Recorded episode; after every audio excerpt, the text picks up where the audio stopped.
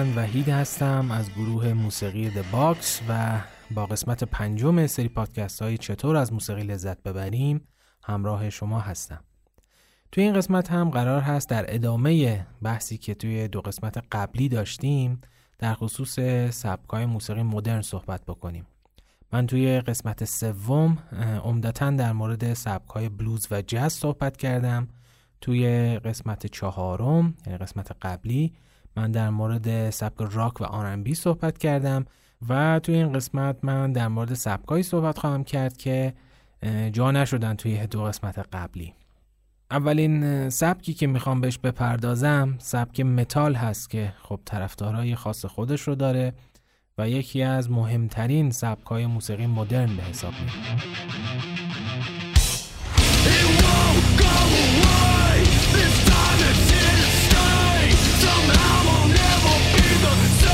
همونطوری که توی قسمت قبلی هم اشاره کردیم و به تفصیل شاید در موردش صحبت کردیم جریان پانک توی دهه هفتاد یواش یواش داشت رو می اومد و خصوصا با گروه های مهمی مثل MC5 که یک آلبوم live رو بیرون دادن و این خیلی تاثیر گذاشت روی موسیقی راک همراه با گروه های دیگه ای که توی قسمت قبل بهش اشاره شد و اون صدای distort گیتارها و اون های power و riff ها رو به صورت سنگینتر و با صدای خشنتر زدن آروم آروم وارد راک شد و باعث شد راک یه مقداری هویتر و سنگینتر بشه. اینجا یه اشاره بکنم به ریشه های المان های موسیقی متال که خیلی قبلتر از به وجود اومدنش توی آثار هنرمندان دیگه به گوش می رسید مثلا گیتار الکتریک خاص رو riff های خاص رو توی آثار چاک بری ما میشنویم که اثر خودش رو روی راک و متال گذاشت. المان های vocal لیتل ریچارد اون فریادهایی که می‌زد اون سبک خوندنش این هم تأثیری خیلی بسزایی گذاشت روی شکلی متال. و riff ها و صداهای گیتار الکتریکی که رولینگ ستونز داشتن توی اجراهاشون توی آلبوم هاشون و یک صدای خاص و خشنی که برای گیتارشون در نظر گرفته بودن. و گروه The Who که صدای بیسشون خیلی خاص بود خیلی bass line های سنگینتر و تون های سنگینتری برای بیسشون استفاده می‌کردن و این هم وارد موسیقی هارد راک و متال شد و البته جیمی هندریکس با سبک خاصی که داشت با اون تونهای گیتار الکتریکی که به وجود آورد و گروهش صدای drums ی که داشتن و حتی صدای گیتار بیسی که تو آثارش به گوش می‌رسه اینها همه شاید ریشه های موسیقی هارد راک و متال باشن که خیلی قبلتر از به وجود اومدن شاید این سبک توی آثار اینها به گوش می‌رسه. خب توی دهه 60 هنوز از متال خبری نیست ولی آروم آروم توی دهه 70 اون علمان هایی که بهش اشاره کردم باعث به وجود اومدن یک ژانری توی موسیقی راک شد به اسم هارد راک هارد راک یک راکی هست که یه مقداری سنگینتر هست و ریف ها و صداها و تون هایی که توی موسیقی هارد راک به کار میره نسبت به موسیقی راک خیلی سنگینتر و قویتر به گوش می‌رسن. ریتم ها و حتی صدای درامزی که توی سبک هارد راک به گوش می‌رسه ما اونا رو توی ژانرهای قبلی راک نمیشنویم. مثلا شما اگه هارد راک رو مقایسه بکنید با راک اند رول می‌بینید که اصلا ریتم ها صدای گیتار و اون المان هایی که بهش اشاره کردم یه مقداری سنگینتر و خشنتر هست نسبت به راک اند رول. گروه های تاثیرگذاری که باعث به وجود اومدن هارد راک شدن یکیشون لد زپلین بود که توی قسمت قبل خیلی در موردش صحبت کردیم. مثلا یکی از کارهایی که لد زپلین خیلی انجام می‌داد توی آثارش میومد ریف های موسیقی بلوز رو از خواننده های قدیمی تر مثل مادی واترز وام می‌گرفت اونها رو و اونها رو یه مقدار سنگین تر می‌کرد با تنهای جدیدتر. و تبدیلش می‌کرد به یک آهنگ جدید. مثلا یکی از آثار گروه لت زپلین به اسم هول لاتا لاو ریف اصلیش ریف آهنگ یونید لاو اثر مادی واترز هست که یک قطعه بلوز هست. این کارهایی که لت زپلین با قطعات قبل از خودش می‌کرد و یک جورای حال و هواشون رو عوض می‌کرد در کنار ساختن قطعات جدید این باعث شد که صدای هارد راک صدای اون موسیقی که یه مقدار کوبنده تر بود بیشتر شنیده بشه و یه جورایی شاید بشه گفت از پایه‌گذاران اصلی سبک هارد راک هست گروه لید زپلین یکی دیگه از گروه های مهم تاثیرگذار روی به وجود اومدن سبک هارد راک گروه دیپ پرپل هست. مثلا شما اگه برید قطعه Smoke on the Water رو گوش بدید و به صدای گیتار بیس اولش خصوصا دقت بکنید می‌بینید که اون المان هارد راک که صدای بیس خیلی قوی و ما بهش میگیم punchy یعنی انگار attack خیلی بالایی داره یه ضربه خیلی بالایی داره صدای گیتار بیس برخلاف سبکایی مثل بلوز و جاز که صدای بیس خیلی ملایم و آروم به گوش می‌رسه. اگه به این قطعه گوش بدید متوجه میشید که این گروه هم در کنار لدزپلین چه تاثیر مهمی گذاشته روی سبک هارد راک و شاید یکی از بنیانگذاران سبک هارد راک به شمار بیاد.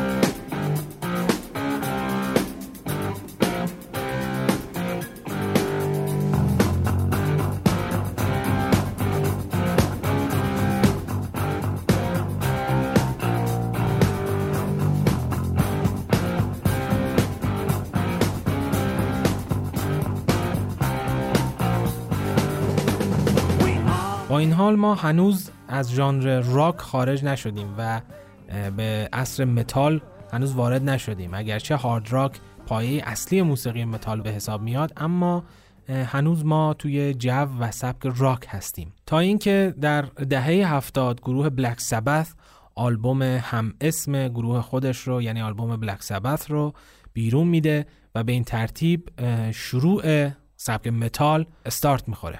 در بین موزیسین های سبک متال اصلا گروه بلک سبث به عنوان پدرخوانده هوی متال شناخته میشه. من اینجا دوست دارم که آهنگ Into the Void اثر این گروه رو براتون بذارم و شما بشنوید ببینید که شروع متال از کجا بوده و اون المان هایی که الان ما توی سبک متال میشنویم و بعدا من بهش با جزئیات بیشتری اشاره خواهم کرد توی این آهنگ هم به گوش می‌رسه.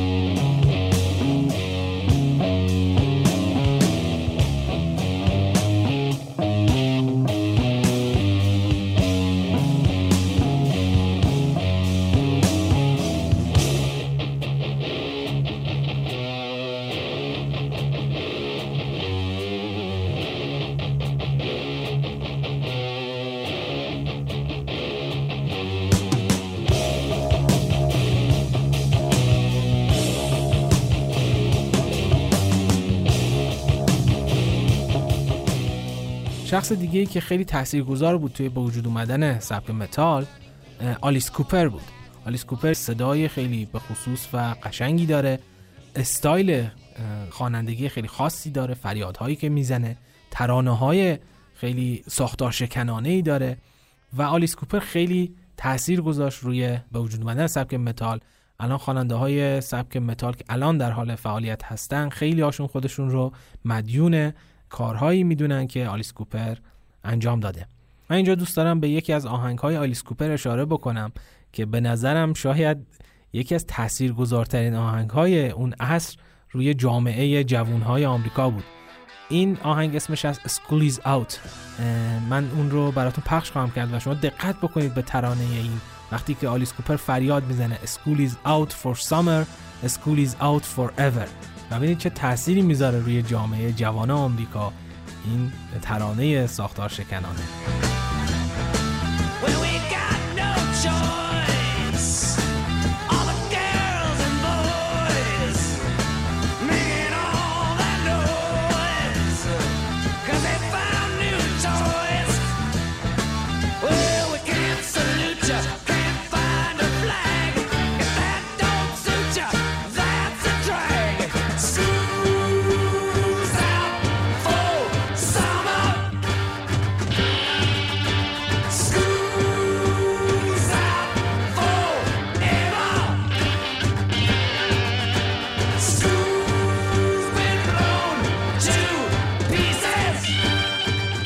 البته ما اینجا گروه موتورهد رو هم داریم که خواننده اصلیش لمی نوازنده بیس خیلی قدرتمندی هست و صدای گیتار بیسی که داره اصلا برید گوش بدید ببینید که چه دیستورشن خیلی بالایی روی این گیتار بیس گذاشته.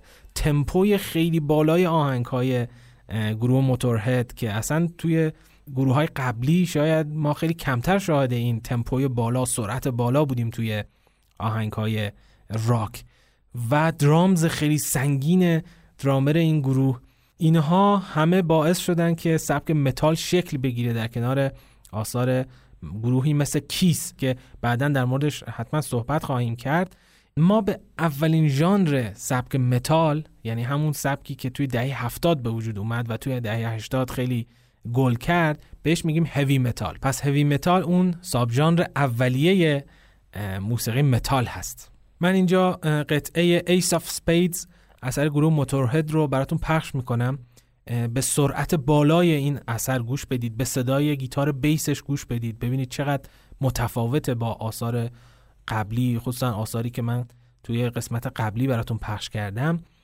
و من در مورد موتورهد بیشتر صحبت خواهم کرد چون یکی از پایه‌گذاران یکی از های مهم سبک متال هم هست.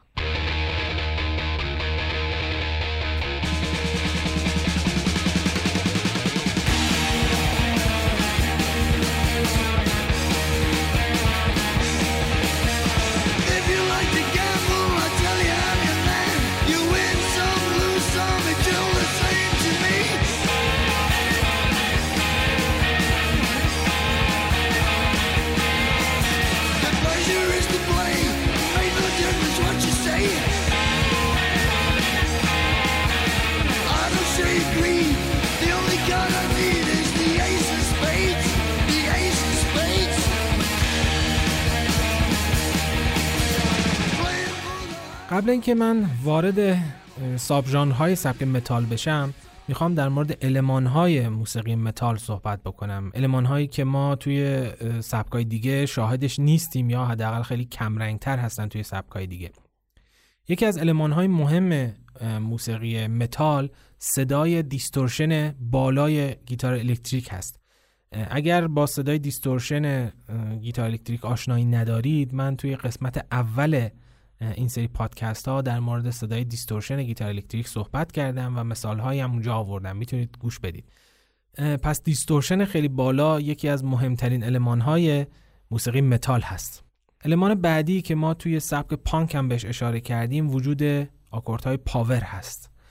های power توی متال خیلی خیلی استفاده میشه. اون هم به خاطر همون distortion هست. حالا من نمی‌خوام خیلی وارد مسائل خیلی ریز توی بحث موسیقی بشم ولی یکی از دلایل به وجود اومدن های power وجود distortion روی گیتار هست. صدای distortion توی گیتار الکتریک باعث میشه که فرکانس های اون نوت با فرکانس های دیگه ای که در اثر distortion توی ساز به وجود میاد ترکیب بشه و یه جورایی وقتی خیلی از آکوردهای استفاده می‌کنیم که نوت های زیادی داره یعنی با هم چند تا نوت مختلف رو به صدا در میاریم این نوتا یه مقداری خارج از اون فرکانس ها شنیده میشه. این باعث شد که بیان و تعداد نوت ها رو توی آکوردها کاهش بدن و تبدیلش بکنن به آکورد power.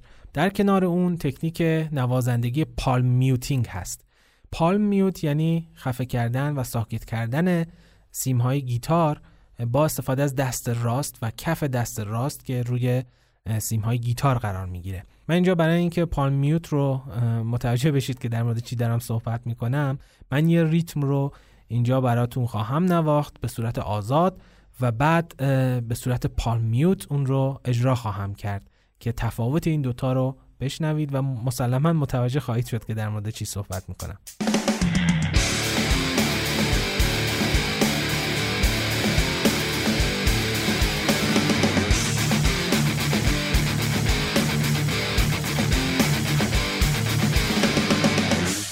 برخلاف تصور عامه مردم که فکر می‌کنن موسیقی متال خیلی موسیقی ساده ای هست و حالا چند نفر وایسادن روی سن و همینجور گیتار رو گرفتن دارن تون تون تون تون رو سیماش ضربه می‌زنن.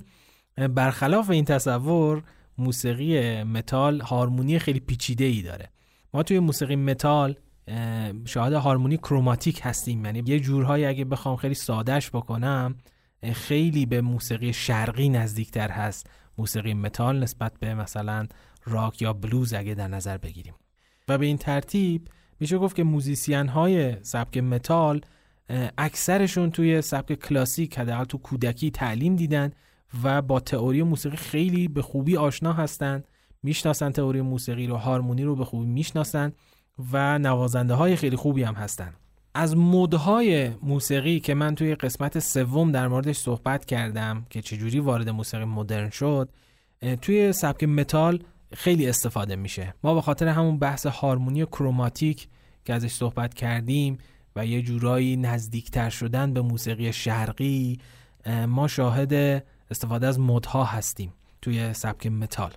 یکی دیگه از المانهای مهم سبک متال نمادهای خاص و ژستهای خاص متال هست. مثل همون نماد شاخ شیطان که طرفدارای متال با دست اون رو به هم نشون میدن و خیلی مشهور هست. اولین بار این نماد روی کاور آلبوم گروه Kiss به اسم Love Gun دیده شد که یکی از اعضای گروه Kiss دستش رو به صورت شاخ شیطان گرفته بود. از اون به بعد دیگه مشهور شد. همه طرفدارای موسیقی متال و حتی خود نوازنده ها و موزیسین ها از این نماد استفاده می‌کردن. یکی دیگه از المان های مهم موسیقی متال رقص های مخصوصی است که موسیقی متال داره. برخلاف راک ان رول و برخلاف راک و سبکای دیگه متال اصلا یک حرکات و سبکای مخصوص به خودش رو داره رقص های مخصوص به خودش رو داره توی اجراهای زنده. که مثلا من بخوام در مورد رقص ها و حرکات طرفدار متال صحبت بکنم یکی همون headbanging مشهور هست که یا کله زدن به قول خودمون. ماشینگ هست که اگه بخوام خیلی ساده توضیح بدم توی اجراهای بزرگ موسیقی متال که جماعت خیلی زیادی حضور داره معمولا نزدیک سن یک یا دو تا دایره خالی از جمعیت ایجاد میشه که بهش میگن پیت.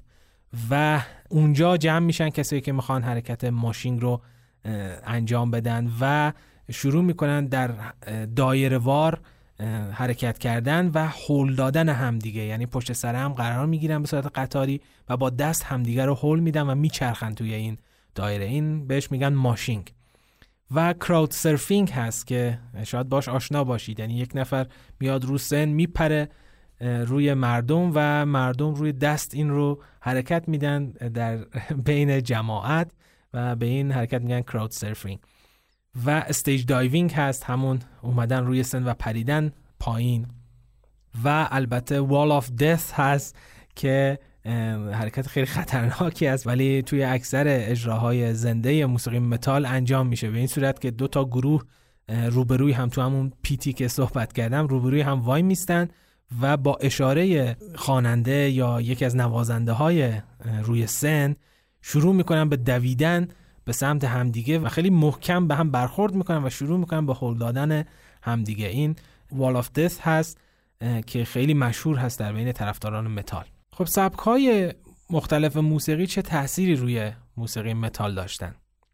اولین سبکی که ما می‌خوایم بررسی بکنیم تاثیرش روی موسیقی متال سبک موسیقی کلاسیک هست. شاید عجیب باشه براتون که موسیقی کلاسیک کجا و سبک متال کجا ولی تاثیر خیلی عمیقی داره موسیقی کلاسیک برای سبک متال.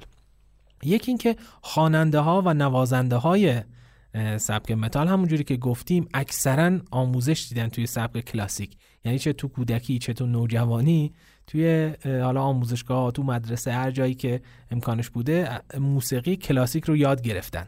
و تحت تاثیر قطعات و نوازنده های بزرگ موسیقی کلاسیک هست. مثالی که از این موضوع می‌خوام براتون بزنم آهنگ بلک سبث هست از گروه بلک سبث که همونجوری که خودشونم احسان کردن ریف اصلیش بازنوازی قطعه مارس هست اثر آهنگساز کلاسیک به نام گوستاف هولست که من بخشی از قطعه مارس رو در کنار قطعه بلک سبث براتون پخش خواهم کرد و این شباهت رو ببینید. و این نشون میده که نوازنده ها و موزیسین های سبک متال و هارد راک موسیقی کلاسیک گوش می‌دادن و آشنا هستن با قطعات مختلف موسیقی کلاسیک.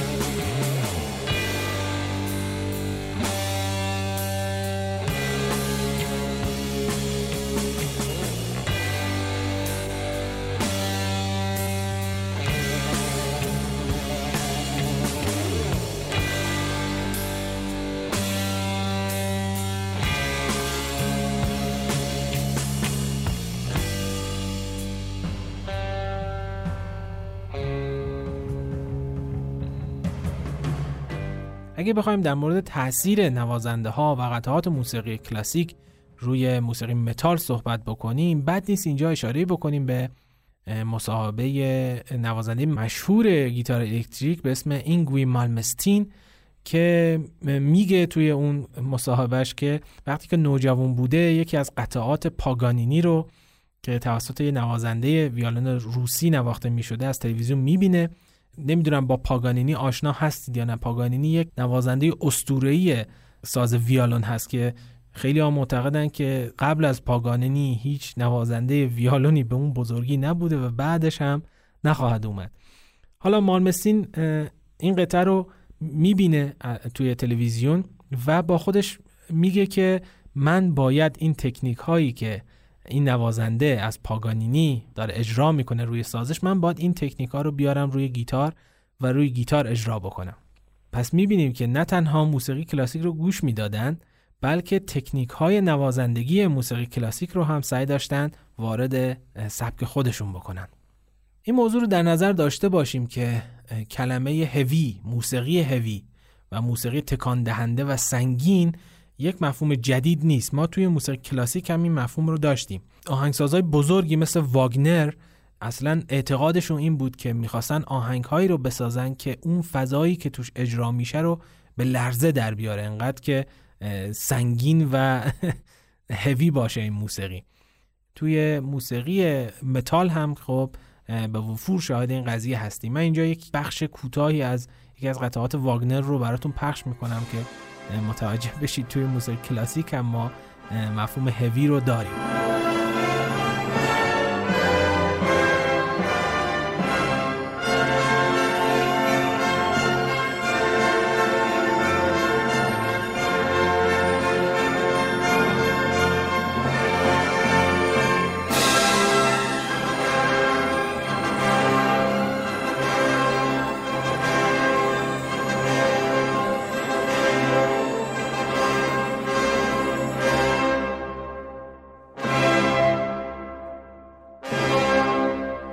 بعدی تاثیر اپرا روی موسیقی متال هست. این خیلی موضوع مهمی هست. چرا؟ به خاطر اینکه خیلی از خواننده های مشهور سبک متال خودشون رو وامدار خواننده های اپرا می‌دونن و خیلی تاثیر گرفتن از سبک خواننده های اپرا.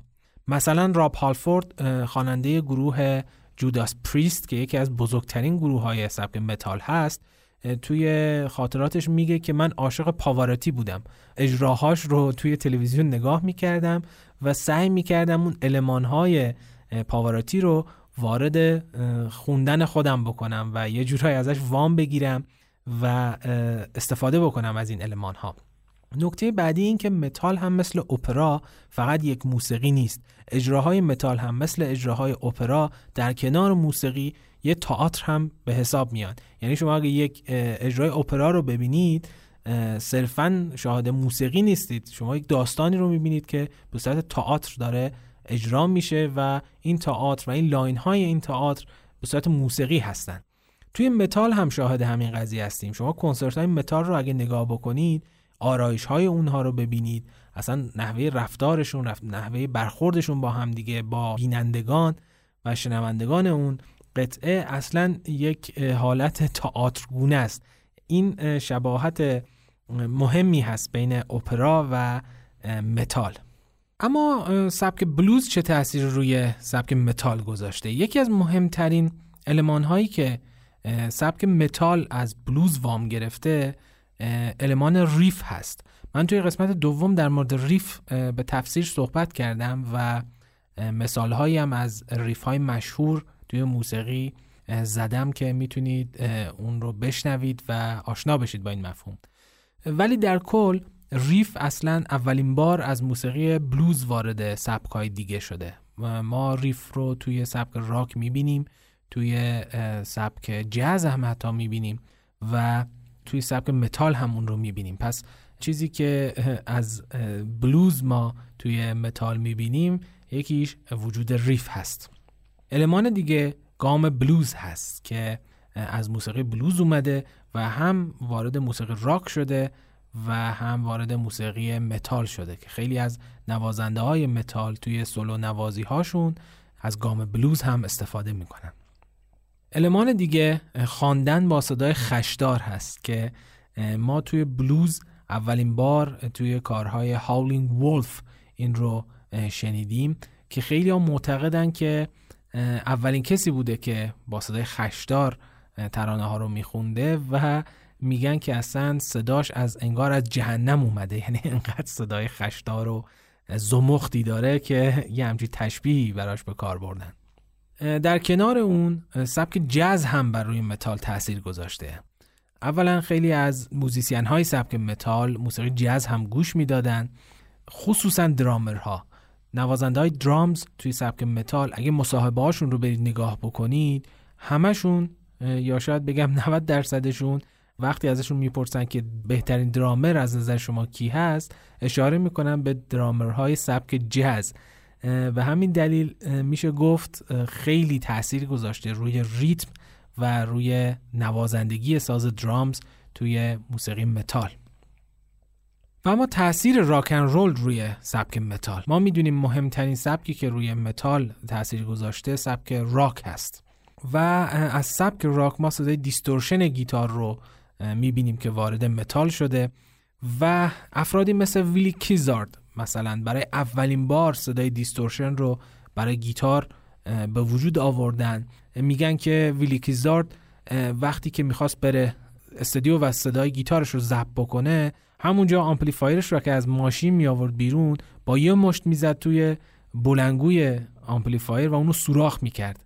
و این سوراخ شدن بلنگو باعث می‌شد که صدای گیتار صدای خشداری بشه و یه صدای خاصی ازش بیاد بیرون که همون distortion هست. یک نوعی از distortion هست به عبارتی. یا مثلا گروه The Kings که توی قسمت قبلی هم در موردشون صحبت کردیم اینها با تیغ اسپیکر آمپلیفایرشون رو به اصطلاح پاره می‌کردن و همون صدایی که ویلی کیزارد درست می‌کرد رو اینا هم توی صدای گیتارشون به وجود می آوردن و البته باز هم جیمی هندریکس که خیلی صداها و افکت های جدیدی رو به موسیقی راک اضافه کرد که از اون مهمترین اونها میشه به فاز به افکت فاز اشاره کرد. که این افکت هم ما شاهد وارد شدنش به سبک متال هستیم. و البته گروه های مثل Who که صدای فوقالعاده بلندی داشتن توی اجراهاشون اصلا مشهوره که کسایی که می‌رفتن کنسرت دهو موقعی که بیرون می اومدن گوشاشون زنگ می‌زده تا شاید ساعت ها و اینها اولین گروهی بودن که از های مارشال استفاده کردن برند مارشال. ما قبل از ورود مارشال به بازار آمپلیفایرها عموما دو تا آمپلیفایر بیشتر نداشتیم در بین نوازنده ها که یکیش فندر بود که صدای خیلی صاف و clean ی داره و مناسب سبکای مثل جاز و بلوز هست. و در کنار اون یه amp ی که یه مقداری صدای خشدارتری داره به اسم واکس که گروه های مثل بیتلز ازش استفاده می‌کردن. و اینها با تمام خصوصیت های خوبی که داشتن و با صدای خاص و مشهوری که دارن بین نوازنده ها منتها مناسب سبکای هارد راک نبودن. و به همین دلیل حالا یک کمپانی اومد به اسم مارشال و امپای مارشال رو تولید کرد که این امپا خصوصیت اصلیشون دیستورشن بالا و صدای خشدار خاصی هستن که نوازنده های هارد راک و متال از اونا استفاده می‌کنن. گروه The Who اولین گروهی بود که به صورت رسمی از amp ای مارشال استفاده می‌کرد. و البته تاثیر rock and roll توی خوانندگی و vocal هم هست.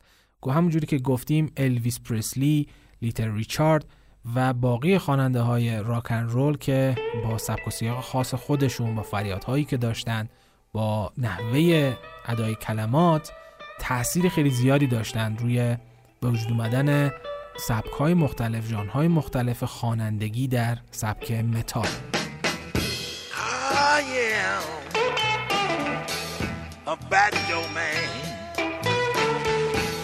I am a bad man. Well, no, men don't know. Little girls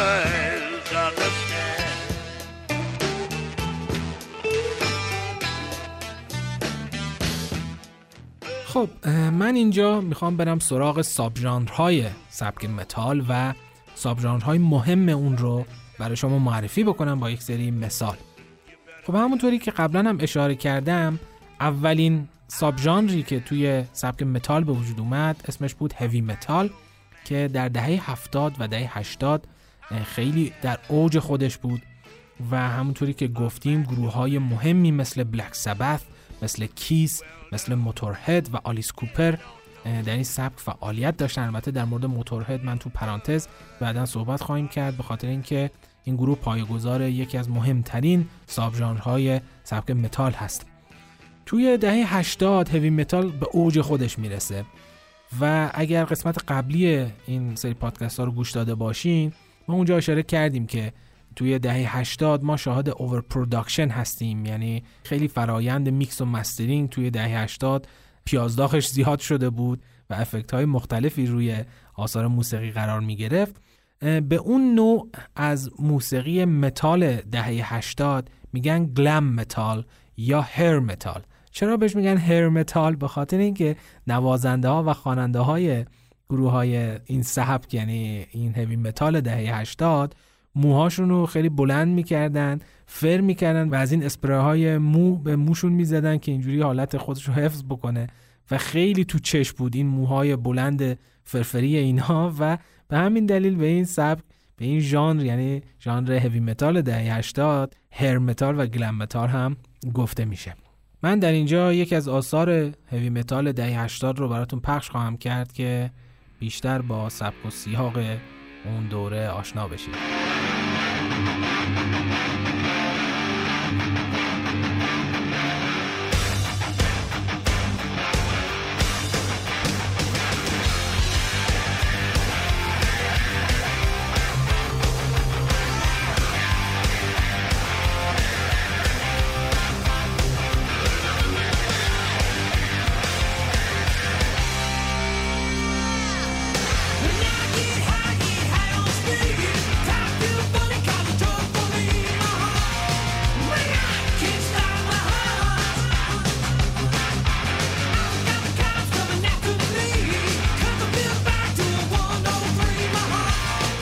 از عصر heavy metal شاهد به وجود اومدن سبکایی شدیم که خیلی زود به وجود می اومدن و خیلی زود هم منسوخ می شدن یکی از این سبکا سبک speed metal هست که البته الان دیگه خیلی شاید من ندیدم که دیگه گروهی توی speed metal فعالیت بکنه و میشه گفت یه جورایی منسوخ شده.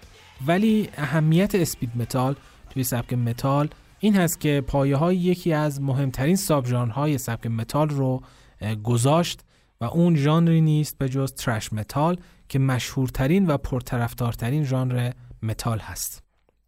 تفاوت thrash metal با heavy metal در چی هست؟ یکی اینکه صداها سنگین تر هستند، ریتم ها سنگین تر هستند، distortion بیشتر هست. تمپو و سرعت اجرای موسیقی بالاتر هست.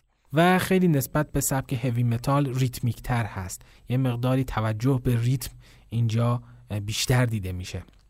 و البته وجود سولوهای گیتار توی آهنگهای سبک thrash metal خیلی به گوش می‌رسه. اگه بخوایم یه جورایی تفاوت ترانه های این دوتا رو با هم بررسی بکنیم glam metal میشه گفت radio friendly تر بوده یعنی مناسب بود برای پخش توی رادیو. ولی thrash ترانه های تاریکتر و خشنتری داره یه مقدار خشونت توش بیشتر هست. و شاید رادیوها و شبکه های پخش موسیقی رادیویی و حتی تلویزیون خیلی تمایل نداشتن که آثار thrash metal رو در ابتدا شروع کنن به پخش کردن. حرکت به سمت thrash metal با گروه Motörhead شروع شد. Motörhead اگه آثارش رو گوش داده باشین میشه گفت همشون سرعت خیلی بالایی دارند و همون المان که من اشاره کردم در مورد thrash metal تو همشون هست. پس یه جورایی میشه گفت thrash metal با گروه Motörhead شروع شد. از نظر تکنیکی thrash metal جایی هست که توی ساز drums double kick وارد موسیقی میشه. kick pedal رو من توی قسمت قبلی اشاره بهش کردم. همون پدالی است که زیر پای نوازنده drums هست وقتی فشارش میده به اون تبل بزرگ جلوی درامز ضربه وارد میشه. دابل کیک اینجوری هست که این پدال تبدیل میشه به دو تا پدال و دو تا کیک درام یعنی یه جورایی با دو تا پا می‌تونن کیک بزنن و این سرعت کیک زدن رو خیلی می‌بره بالاتر. این کمک می‌کنه به ریتم های سریعتر توی موسیقی ترش متال که از اصلیترین علمان های این سبک موسیقی هستن. توی سبک thrash metal ما شاهد چهار تا گروه خیلی مطرح هستیم که شناخته میشن به عنوان The Big Four. یا چهار گروه بزرگ در سبک thrash metal. یکی از اونها گروه متالیکا هست گروه بعدی گروه Slayer هست گروه بعدی Megadeth هست و البته Anthrax این چهارتا شباهت های خیلی زیادی با هم دارن کارهاشون و البته تفاوت هایی هم با هم دارن. متالیکا رو که شاید میشه گفت همه علاقمندان به موسیقی مدرن حداقل یکی دو تا از آثارشون رو شنیدن.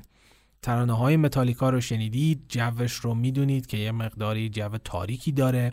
صدای خواننده رو میشنوید که با یه خش و سبک خاصی می‌خونه.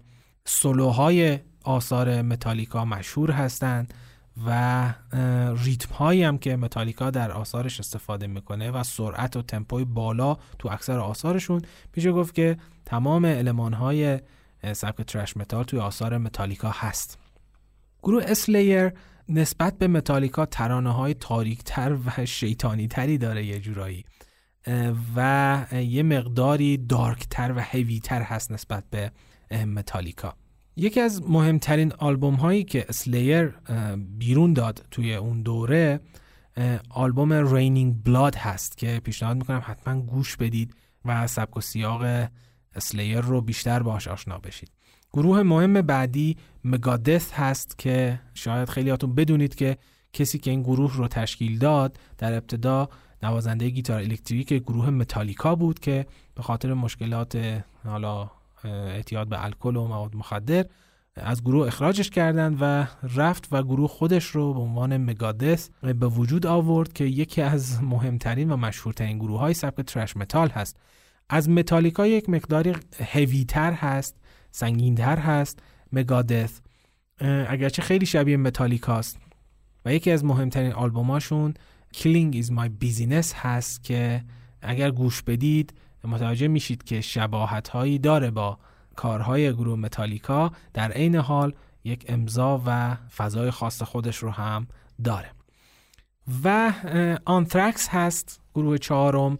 که نسبت به اون ستا گروه یه مقداری ملایمتر هست ترانه های ملایمتر خونده میشه. وکالش یا صدای خوانندهش یه مقداری زلالتر هست clean تر هست و با این حال این چهارتا گروه با تمام شباهت و تفاوت هایی که با هم دارند چهار گروه اصلی سبک thrash metal هستند من اینجا یکی از آثار گروه متالیکا رو براتون پخش خواهم کرد که اون المان های thrash metal رو توش می‌تونید به راحتی بشنوید و پیدا بکنید.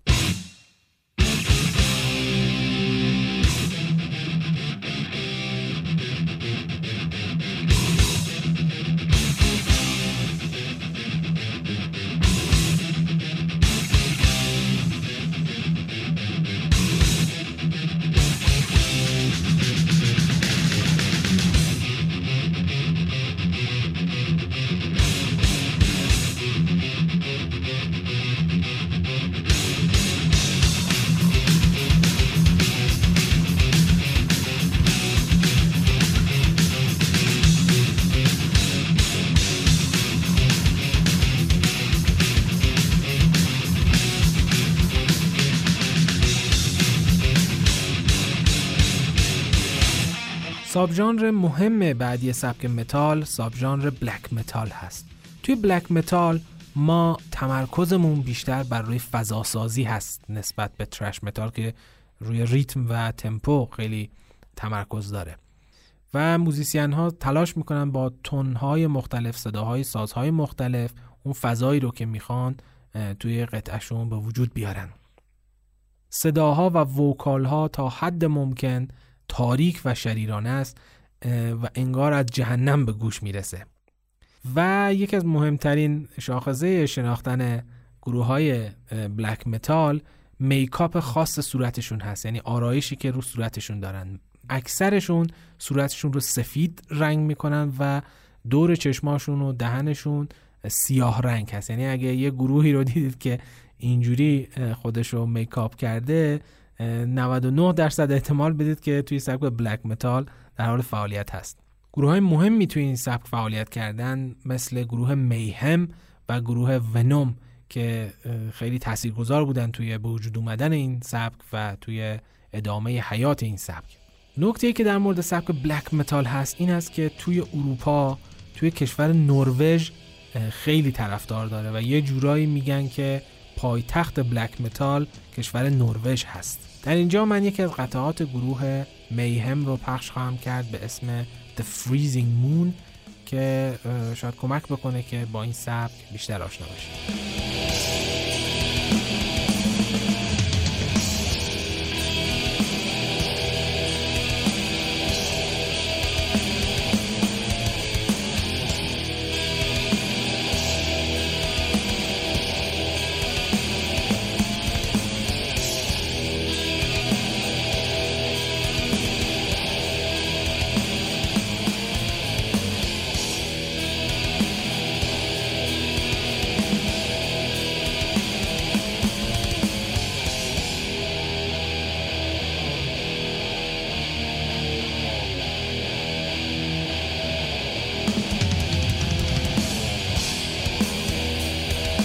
مثل همیشه وقتی که یک سبکی توی جامعه گل می‌کنه و همه به سمت اون سبک میرن و مشهور میشه اون سبک و بعد در مقابلش یه سبکایی به وجود میان که با المانهای سبک قبلی مخالفت می‌کنن یک جوری در مقابل اون قرار می‌گیرن.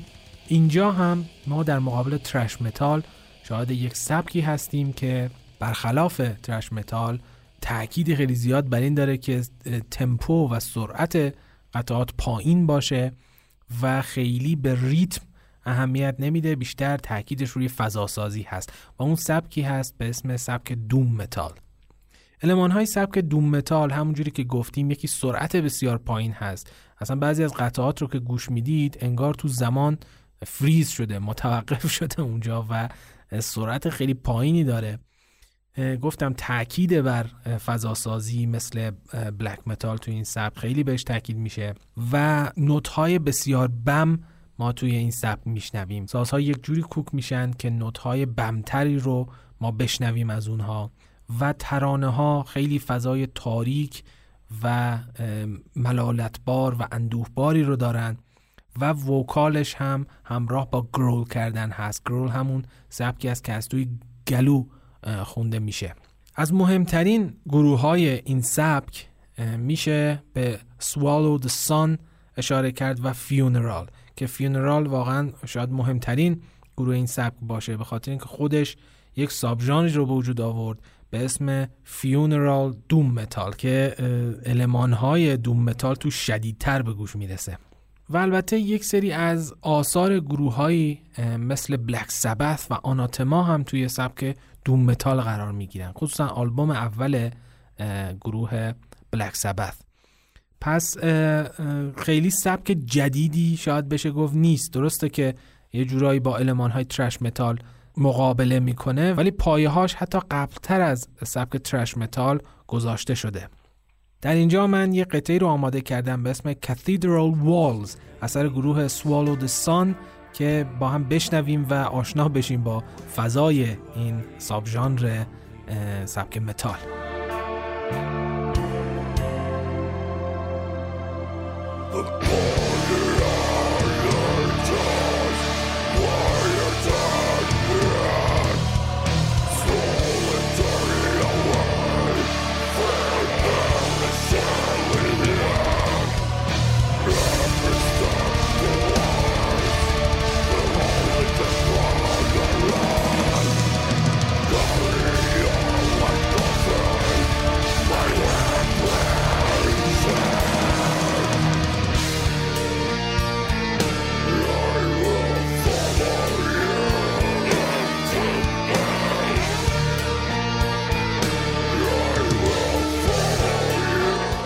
اینجا می‌رسیم به سبک power metal.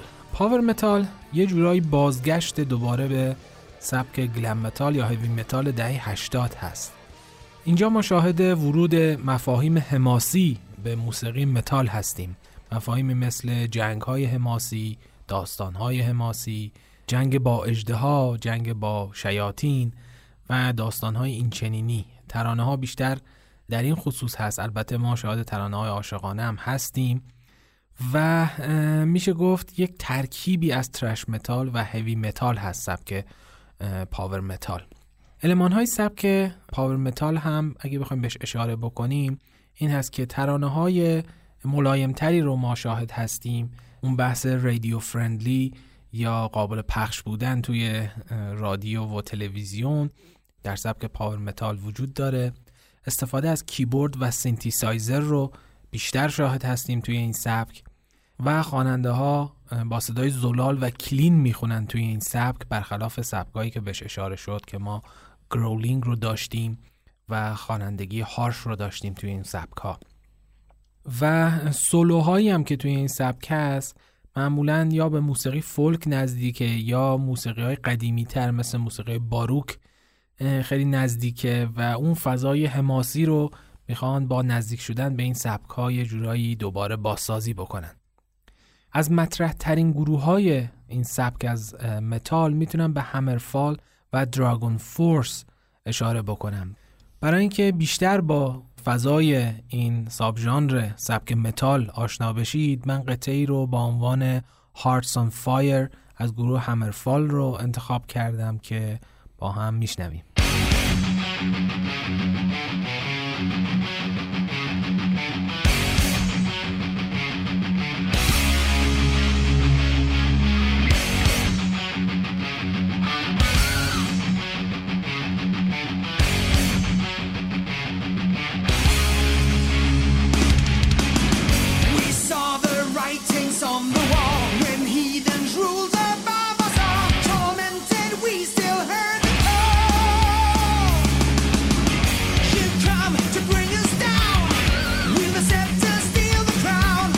سبک بعدی سبک death metal هست که شروعش از ایالت فلوریدای آمریکاست با گروه Death.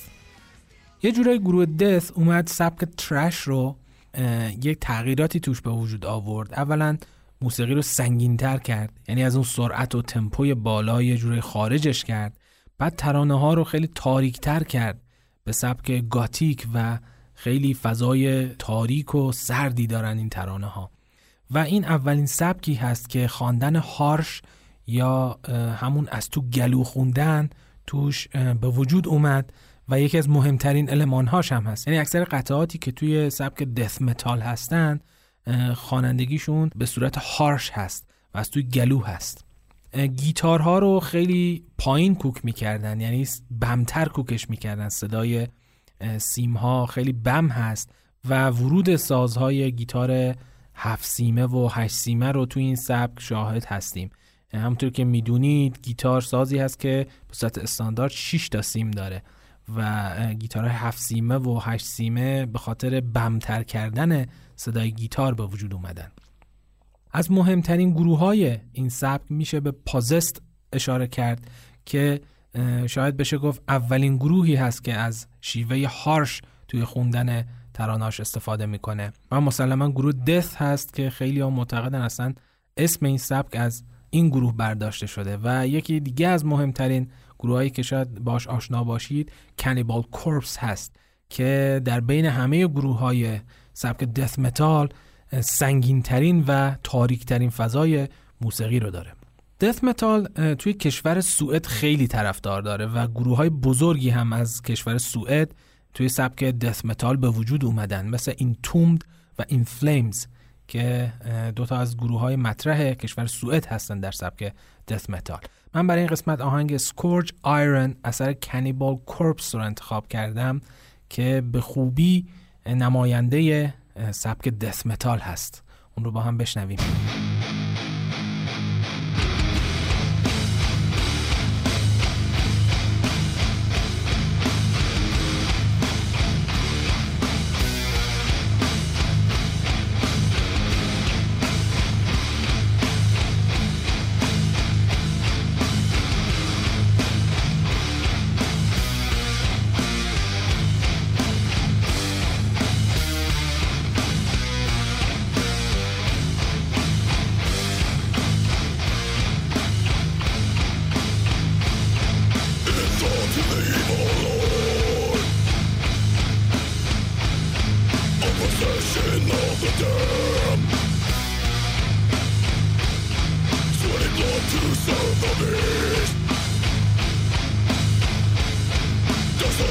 sub ژانر مهم بعدی سبک متال که خودش اصلا یک دنیای جداگونه هم برای خودش داره industrial metal هست یا متال حالا بگیم صنعتی. در دهه هفتاد ما شاهد معرفی یک سبک جدیدی از موسیقی بودیم که بیشتر توی سبک الکترونیک فعالیت می‌کردن به نام industrial music یا موزیک صنعتی. این موزیک به مرور آروم آروم راه خودش رو به راک وارد کرد و باعث وجود اومدن سبک industrial rock شد توی دهه 80 خیلی به اوج رسید industrial rock. و بعد همین المان های موسیقی industrial ورود کرد به موسیقی متال و نهایتا در دهه 1990 ما industrial metal رو شاهد هستیم. المان های سبک industrial metal چی هستند؟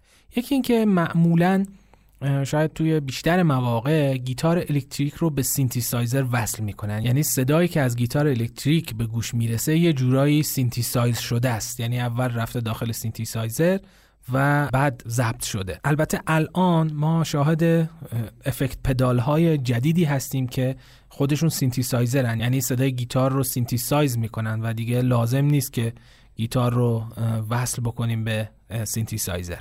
المان بعدی استفاده از drum machine هست. drum machine چیه؟ یعنی به جای ساز درامز یا حتی در کنار ساز درامز ما از یک دستگاهی استفاده می کنیم که ریتم های درامز رو برای ما بازسازی می‌کنه و صداش یه جورای الکترونیکی هست و تفاوت خیلی زیادی داره با صدای درامز ساز زنده درامز. المات بعدی استفاده از افکت های صوتی صنعتیه. مثلا صدای دستگاه های مختلف صداهایی که تو کارخونه به گوش می‌رسه. این افکت ها رو ما توی موسیقی انداستریال و به تب توی انداستریال متال شاهد هستیم. خیلی وقتها گروه های industrial metal از لوازم فلزی مثل سطل فلزی مثل قطعات فلزی در کنار درامز استفاده می‌کنن یعنی به عنوان درامز انگار که یک نوازنده است که پشت یک سری سطل فلزی و یک سری وسایل فلزی نشسته و از اونا مثل درامز و طبل استفاده می‌کنه. ترانه های سبک industrial metal خیلی حاوی خشم و نفرت هستند و حس شورش و جدایی و بیگانه بودن با دنیا توی ترانه های این سبک خیلی به گوش می‌رسه. المان بعدی ریف های تکرار شونده گیتاره. یعنی اون ریف هایی که توی این موسیقی هست خیلی تکرار میشن و مثل سبکای دیگه متال ما خیلی شاهد تغییر ریف توی یه قطعه موسیقی نیستیم. توی خیلی از قطعات industrial metal vocal یا صدای خواننده distort میشه. یعنی اون افکت distortion ی که ما به گیتار می‌دادیم به صدای خواننده هم داده میشه.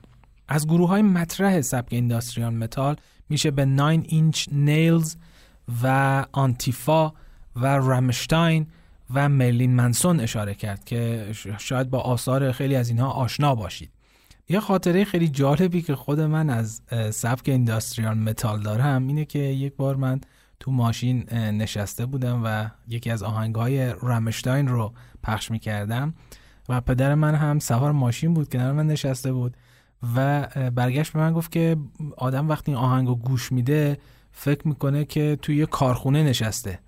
و من خیلی برام جالب بود که این گروه چقدر موفق بوده توی انتقال این فضا فضای industrial توی قطعاتش من برای اینکه شما هم بیشتر آشنا بشید با سبک و سیاق industrial metal و فضاسازی خاص اون قطعه Sonne اثر گروه آلمانی Rammstein رو انتخاب کردم که با هم بخشهایی از اون رو میشنویم. و دقت بکنید به اون نکاتی که در مورد المان های سبک industrial metal بهش اشاره کردم توی این آهنگ به وضوح شنیده میشه.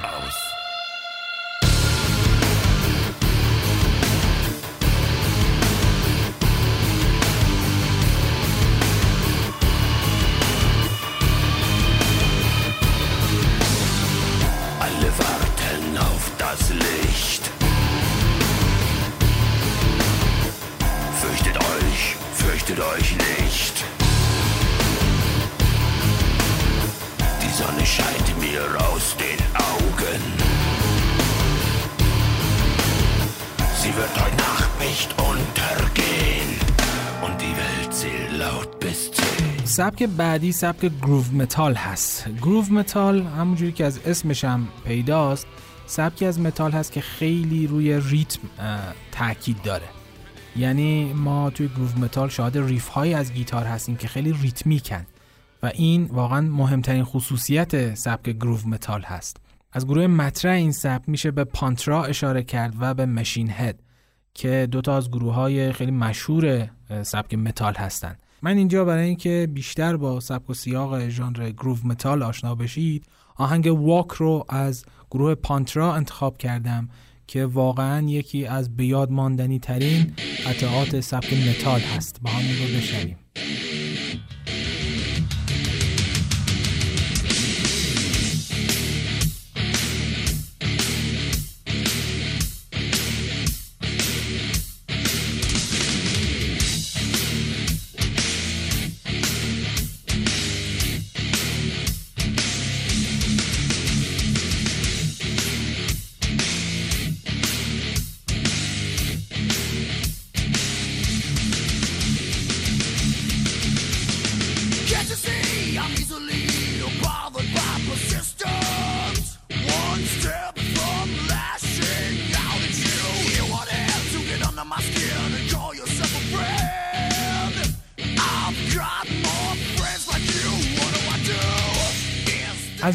از ژانرهای جدیدتر سبک متال میشه به nu metal اشاره کرد که توی نیویورک به وجود اومد یعنی پایگاه اصلیش تو نیویورک بود و خصوصیاتش این است که از سازهای مدرن و نو خیلی استفاده میشه توش.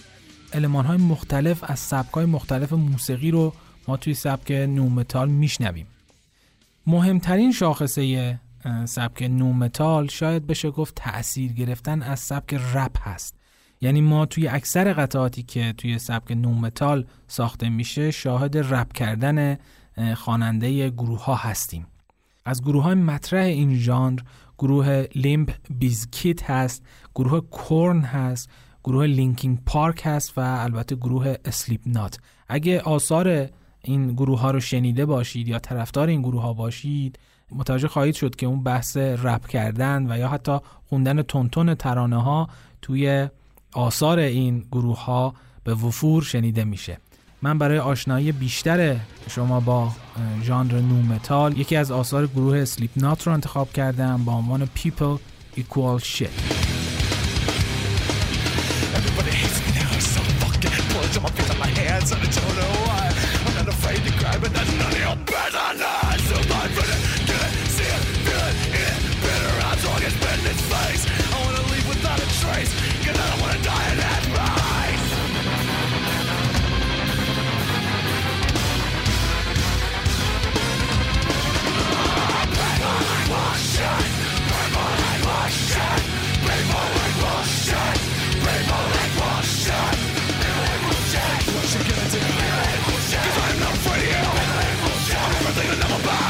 ما توی سبک متال هم مثل سبک راک شاهد به وجود اومدن جریان های فرعی هم بودیم.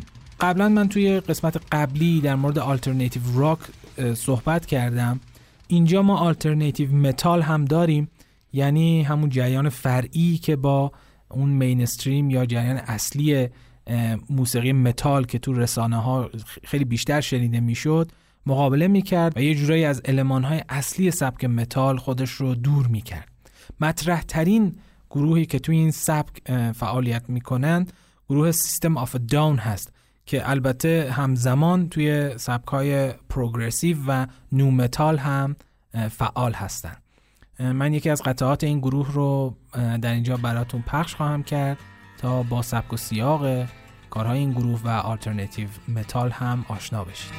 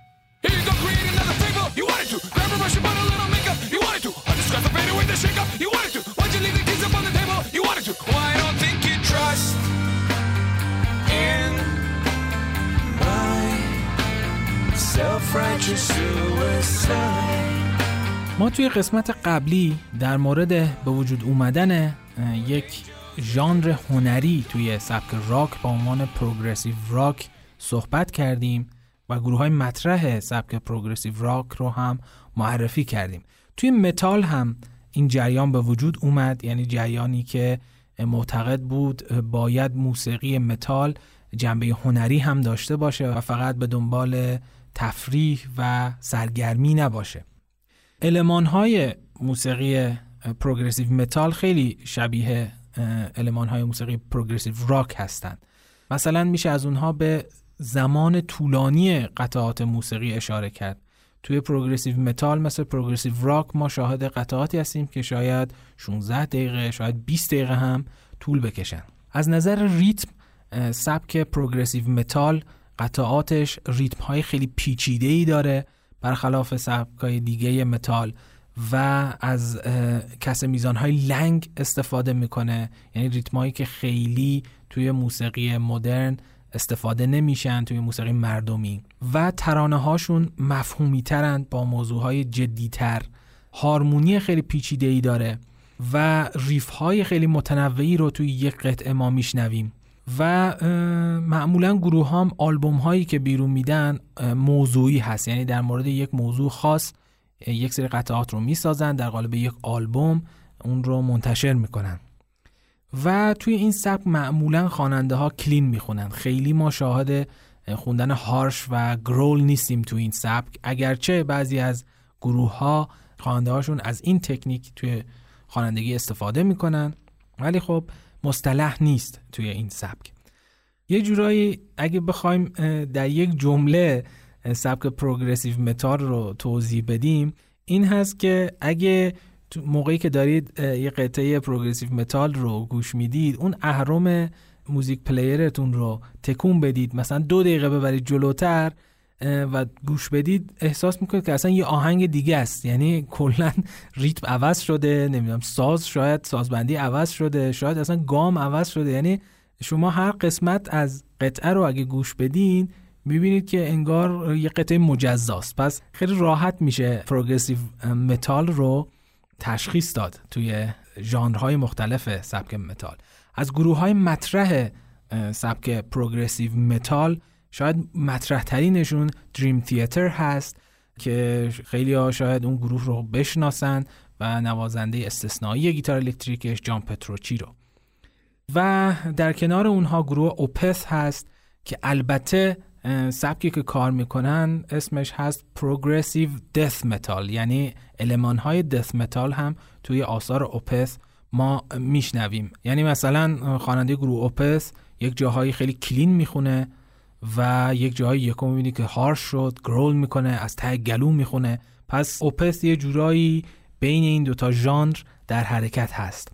گروه بعدی Mastodon هست که اون هم گروه خیلی مشهور و پرطرفداری هست و البته Gojira که اون هم مثل Opeth در دو سبک دث متال و پروگرسیو متال فعالیت می‌کنه و البته در کنار اینها گروه Tool هست که به نظر من نه تنها یکی از مهمترین گروه های سبک متال به حساب میاد بلکه یکی از مهمترین گروه های موسیقی مدرن هست.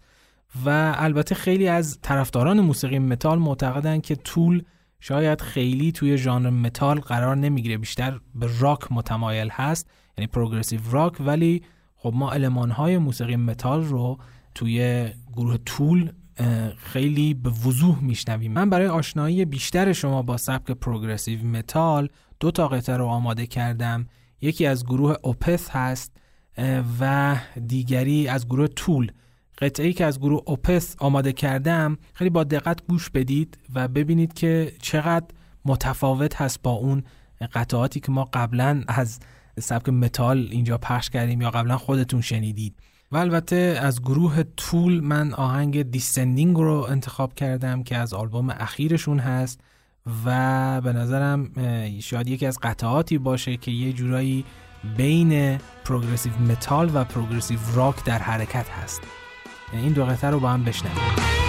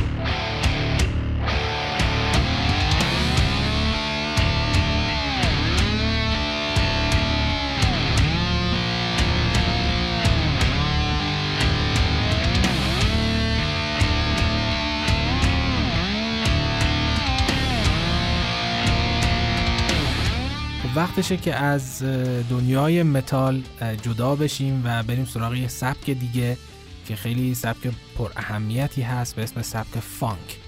سبک فانک توسط یک موزیسین به اسم جیمز براون ابداع شده. یعنی شاید جز معدود سبکایی هست که توسط یه نفر ابداع شده و توی سبکای دیگه خیلی شاهد این قضیه نیستیم.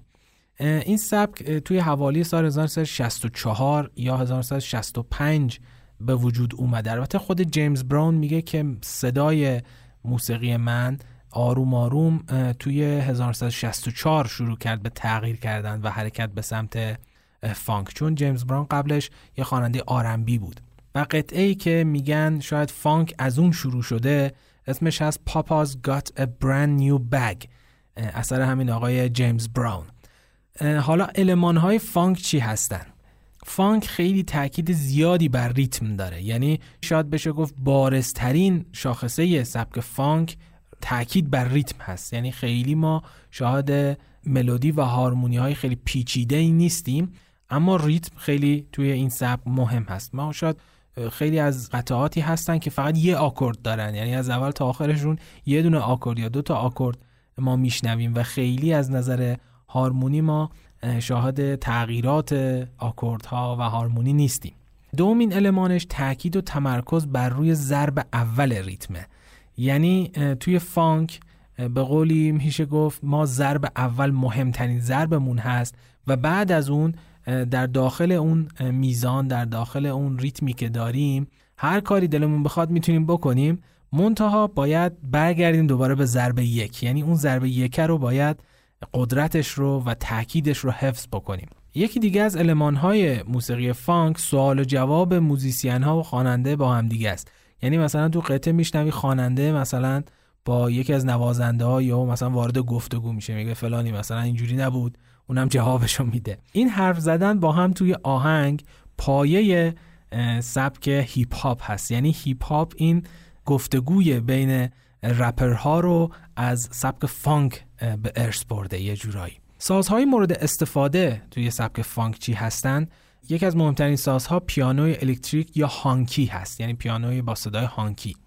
ساز بعدی گیتار الکتریک clean هست معمولا.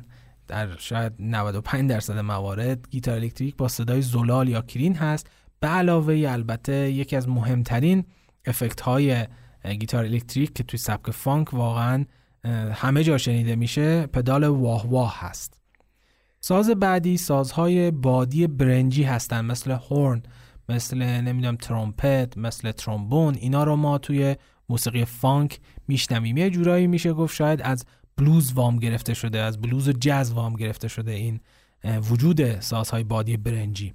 و البته شاهد بیس الکتریک هستیم توی این سبک.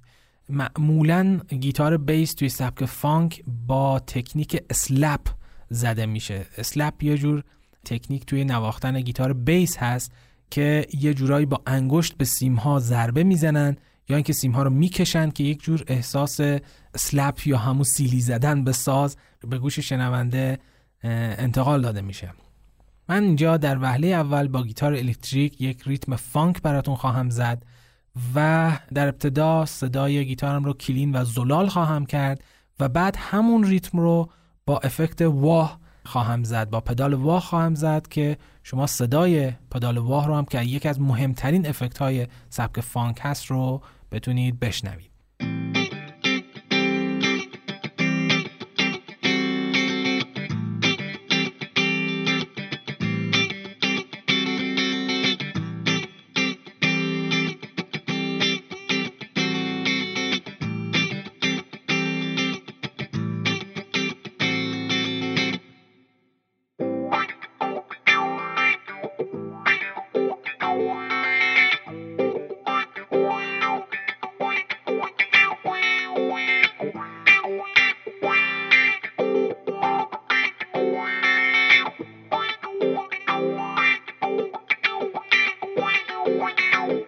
متاسفانه چون خود من نوازنده حرفه‌ای ساز گیتار بیس نیستم و تکنیک slap واقعا یکی از سختترین تکنیک های ساز گیتار بیس هست. نمی‌تونم اون رو خودم اجرا بکنم ولی یه قطعه ای رو من از روی یکی از ویدیوهای یوتیوب که یکی از نوازنده های خوب گیتار بیس اون رو زده اتفاقا ریتم فانک هم هست براتون صوتش رو پخش می‌کنم. که صدای گیتار بیس سلپ رو هم بتونید تشخیص بدید.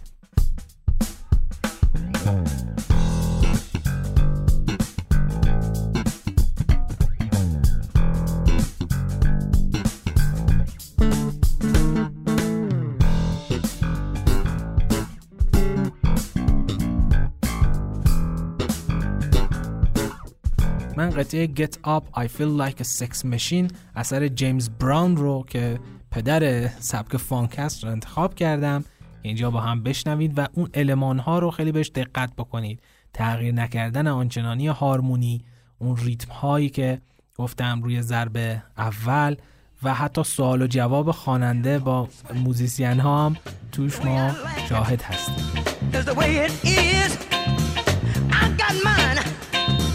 worry about his. Get up, get on up. Stay on the scene. Get on up. Like a sex machine. Get on up. Get up, get on up. Get up, get on up. Bobby, should I take him to the bridge? Go ahead. Take him on to the bridge. Take him to the bridge. Can I take him to the bridge? Yeah. Take him to the bridge. Hit me now. Come on. در ادامه سبکای فانک، سول و موسیقی آمریکای جنوبی با هم ترکیب شدن و باعث به وجود اومدن یک سبک جدیدی شدن به اسم دیسکو. در مورد سبک سول من صحبت نکردم تا الان و الانم به یکی دو جمله بسنده می‌کنم در مورد سبک سول. سبک سول یک سبک پاپ در جامعه سیاه پوستان هست که تفاوتش با سبک پاپ اینه که خیلی ترانه ها با احساس خونده میشن یعنی خیلی موسیقی احساسی هست و خواننده ها خیلی خوب احساس اون ترانه و احساس اون قطعه رو توی خوندنشون منتقل می‌کنن. یه جورایی میشه گفت یه المان های از سبک گاسپل رو ما توی سول شاهد هستیم از بلوز از گاسپل و حتی یک بخش های از کانتری رو هم توی سول ما میشنویم. اما دیسکو چه جور سبکی هست؟ دیسکو سبکیه که بر حول محور مهمانی های رقص میچرخه. یعنی اصلا موسیقی رقصه. موسیقی کلوبه. کلوب هایی که تو اون دوره به وجود اومدن سبک دیسکو وجود داشتن معمولا کلوب هایی بودن که بیشتر سیاه پوستا اونجا می‌رفتن حضور پیدا می‌کردن یا آدم هایی از منطقه آمریکای جنوبی و همجنسگراها خیلی اونجا می‌رفتن و موسیقی دیسکو خیلی مناسب همچین کلوب هایی هست. شروع رسمی سبک دیسکو با آهنگ اصلی فیلمی است به اسم شفت. این آهنگ اثر آیزاک هیز هست که شاید خیلی از شما با اون آشنایی داشته باشید. شروع دیسکو برمیگرده به اوایل دهه هفتاد. دیجی هایی که توی کلوب ها فعالیت می‌کردن دنبال یک موسیقی جدید بودن برای رقصیدن. دیگه موسیقی های قبل از اون مثل جاز مثل بلوز و مثل راک ان رول شاید خیلی دیگه تکراری شده بودن توی این کلوب ها و دیجی ها میگشتن دنبال یه سبک جدیدی که ببرن داخل کلوب هاشون و مردم با اونا برقصن. به این ترتیب سبک دیسکو به وجود اومد و باب این کلوب ها شد. المان های سبک دیسکو چی هستن؟ سبک دیسکو از فانک ریتم های گیتار رو همراه با پدال wah قرض گرفته. از موسیقی لاتین هم یا آمریکای جنوبی ریتم ها و سازهای کوبه‌ای رو قرض گرفته. و از جاز هم هارمونی های پیچیده اون رو قرض گرفته.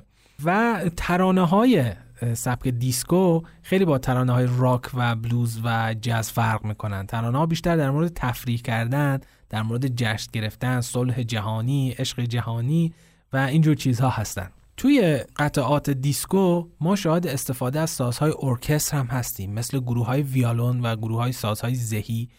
و البته سازهای بادی برنجی. و نکته خیلی مهمی که در مورد سبک دیسکو هست این هست که ما اصلا سولو نمیشنویم توی سبک دیسکو. یعنی اصلا تکنوازی ما توی سبک دیسکو نداریم. یعنی خیلی ریتمیک هست بیشتر. شاید خیلی ها سبک دیسکو رو سبک خیلی جدی ندونن. ولی واقعیت اینه که اولا از نظر هارمونی موسیقی دیسکو خیلی هارمونی پیچیده ای داره. برخلاف ظاهر ساده ای که داره. و همچنین آهنگسازهای خیلی بزرگی وارد سبک دیسکو شدن و قطعاتی رو توی سبک دیسکو ساختن. آهنگسازهای مطرحی مثل مایلز دیویس و فرانک زاپا از جاز اومدن و برای دیسکو قطعاتی رو ساختن. این نشون میده که اصلا به هیچ وجه این سبک رو نباید خیلی سبک غیر جدی در نظر گرفت. در همین خصوص من خیلی دوست دارم به تاثیر فانک و دیسکو روی سبکای دیگه موسیقی هم اشاره بکنم. مثلا ما یه sub رو در سبک راک شاهد هستیم به اسم subgenre فانک راک که های موسیقی راک و های موسیقی فانک رو با هم ترکیب کردن و سبک جدید رو به وجود آوردن. مهمترین گروهی که توی سبک فانک راک فعالیت می‌کنه گروه مشهور Red Hot Chili Peppers هست که اگه طرفدار موسیقی راک باشید حتما آثار این گروه رو شنیدید. این گروه در سبک فانک راک فعالیت می‌کنه و از ریتم های فانک خیلی توی قطعاتش استفاده می‌کنه. در مورد تاثیر موسیقی فانک و دیسکو روی راک من می‌خوام یه نکته دیگه رو اشاره بکنم که با شنیدنش مطمئنا قبول خواهید کرد که این دو تا سبک رو باید توی سبکای جدی موسیقی مدرن قرار بدیم و اون هم تاثیر دیسکو و فانک روی گروه پینک فلوید هست. ما آهنگ Another Brick in the Wall رو در آلبوم Wall داریم که شاید خیلی از طرفداران موسیقی مدرن طرفداران موسیقی راک اون رو شنیدن با همون ترانه مشهور We Don't Need No Education. اگه به ریتم گیتارش دقت بکنید کاملا مشخصه که ریتم این گیتار یک ریتم دیسکو و ریتم فانک هست. خود گروه پینک فلوید گروهی هست که تقریبا روی همه گروه های بعد خودش اثر گذاشته. حالا شما در نظر بگیرید دیسکو و فانک چقدر باید جدی باشند که اثر بذارن روی آثار گروه پینک فلوید؟ من در اینجا برای آشنایی بیشتر شما با سبک دیسکو آهنگ Love's Theme رو انتخاب کردم. اثر بری وایت که یکی از مطرح ترین قطعات سبک دیسکو هست. اون رو با هم بشنویم و به المانهای سبک دیسکو توش دقت بکنیم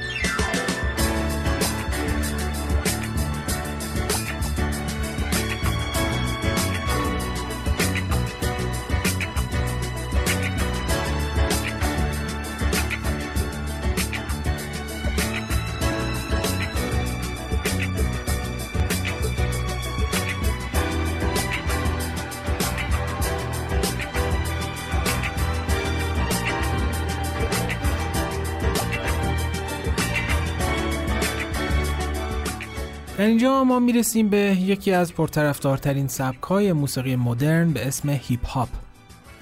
تاریخ شروع هیپ هاپ برمیگرده به دهه 1970 توی یکی از شهرک های حاشیه‌ای شهر نیویورک که عموما سیاه پوست نشین بود و خیلی فقیر بودن مردمی که اونجا ساکن بودن و این مردم نمی‌تونستن برن دیسکو یعنی خب نه پولش رو داشتن نه خیلی مناطق سفید پوست خوششون میومد که مثلا سیاه های فقیر وارد دیسکوشون بشن.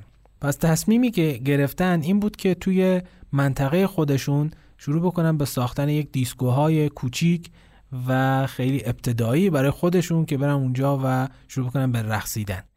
یه جورایی میشه گفت هیپ هاپ فرزند نامشروع دیسکو هست. یعنی دیسکو باعث وجود اومدن سبک هیپ هاپ هست که البته های سبک دیسکو هم ما توی هیپ هاپ میشنویم. هیپ هاپ بر روی چهار تا ستون استوار هست که اولیش بخش خوانندگیش هست که بهش میگن رپ کردن و دومیش بخش موسیقیش هست که بر عهده دیجی ها هست و بخش سومش تصویر و گرافیک هست که همون گرافیتی هست همون نقاشی های شهری که روی دیوارها شاهد هستیم. و المان چهارمش یا پایه چهارمش بخش حرکت هست که رقص ها و حرکات مخصوص موسیقی هیپ هاپ هست که بهش break dance هم میگن. پس دقت بکنید که رپ برابر با هیپ هاپ نیست. رپ یکی از المان های هیپ هاپ هست. هیپ هاپ خیلی گسترده تر از مفهوم رپ هست. هیپ هاپ شاید یک فرهنگ محسوب میشه. یعنی شما می‌بینید که به غیر از موسیقی و خوانندگی ما المان های دیگه هم در فرهنگ هیپ هاپ داریم. پس بخش خوانندگی هیپ هاپ بهش میگن رپ. خب این کسانی که این دیسکوها رو راه انداخته بودن خیلی فقیر بودن و نمی‌تونستن ساز بخرن نمی‌تونستن تجهیزات آنچنانی ضبط موسیقی یا اجرای موسیقی رو تهیه بکنن. به همین دلیل بسنده می‌کردن به استفاده از یک دستگاهی به اسم turntable و دیجی کردن. یعنی از موسیقی و قطعات موسیقی افراد دیگه استفاده می‌کردن. اینا رو میچسبوندن به هم. و پخش می‌کردن توی این دیسکو هاشون و دور هم شروع می‌کردن به رقصیدن. پدر سبک هیپ هاپ شخصی هست یک دیجی هست به اسم Kool Herc. کول هرک می‌رفت داخل دیسکوهای مختلف و با ترن تیبل خودش یا با همون میز دیجی خودش و شروع می‌کرد به اجرای موسیقی. و معمولا دیجی ها چیکار می‌کردن؟ اول آهنگ یا حتی وسط آهنگ برای گرم کردن مجلس شروع می‌کردن به صحبت کردن با کسایی که اونجا داشتن میرقصیدن یا گوش می‌دادن و یه جورایی با این آواها و صحبتهایی که وسط این موسیقی می‌کردن یه جوری هیجان بیشتری رو به مراسم تزریق می‌کردن. دیجی کول هرکم یکی از همین دیجی ها بود که خیلی مشهور شده بود. به همین دلیل شروع کرد به استفاده از چند تا ترن تیبل یا چند تا میز دیجی و آهنگا رو خیلی به صورت حرفه‌ای با هم ترکیب می‌کرد و دیگه دستش گیر بود. نمی‌تونست نقش اون مجلس گرم کن رو هم اجرا بکنه. به همین دلیل اشخاصی رو استخدام کرد برای مراسم خودش که اینها بیان پشت میکروفون و مجلس رو گرم بکنن. به این افراد میگن MC توی فرهنگ هیپ هاپ یعنی master of ceremonies اینا پشت میکروفون وظیفهشون گرم کردن مجلسه و اشاره کردن به اینکه کجا برقصید کجا وایسید نمی‌دونم کجا دست بزنید اینجوری. و یواش یواش این MC ها پشت میکروفون علاوه بر صحبت کردن با افرادی که داشتن میرقصیدن تو مجلس بودن با دوستان خودشون هم شروع کردن به صحبت کردن. بعد داستان تعریف می‌کردن شروع می‌کردن با همین حرف زدن به حرف زدن روی آهنگ. یه سری داستان ها رو تعریف می‌کردن یه سری معضلاتی رو می‌گفتن یه سری اعتراضاتی رو توی این موسیقی می‌گفتن همراه با رقصیدن اینها و آروم آروم این MC تبدیل شد به همون رپی که الان ما می‌شناسیم. یعنی یک سری خواننده که پشت میکروفون روی این آثار وام گرفته شده از موزیسین های دیگه شروع می‌کردن به قصه تعریف کردن به اعتراض کردن به بازگویی شرایط سختی که توی اون شهرک های فقیر داشتن و یواش یواش رپ اینجوری به وجود اومد. یکی از مهمترین علمان هایی که باعث شد رپ از اون محلا بیاد بیرون و توی تمام آمریکا و بعد توی تمام جهان شنیده بشه شبکه MTV بود. ما توی قسمت قبلی در مورد تاثیر شبکه MTV روی سبک راک خیلی صحبت کردیم. اینجا هم MTV نقش خودش رو نشون میده به عنوان یه رسانه و هیپ هاپ رو و رپ رو یه جورایی بیشتر معرفی می‌کنه و جهانیش می‌کنه.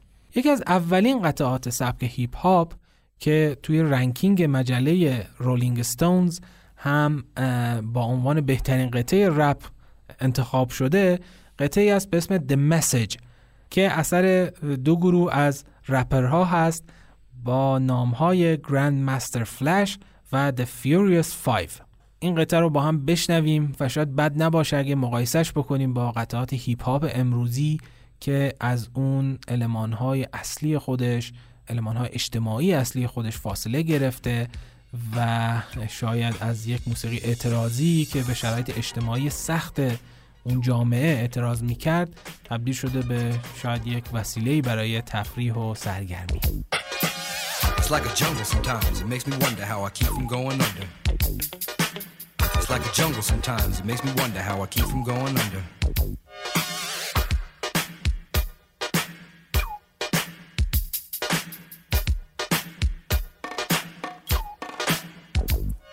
My brother's doing fast on my mother's TV. Says she watches too much, it's just not healthy.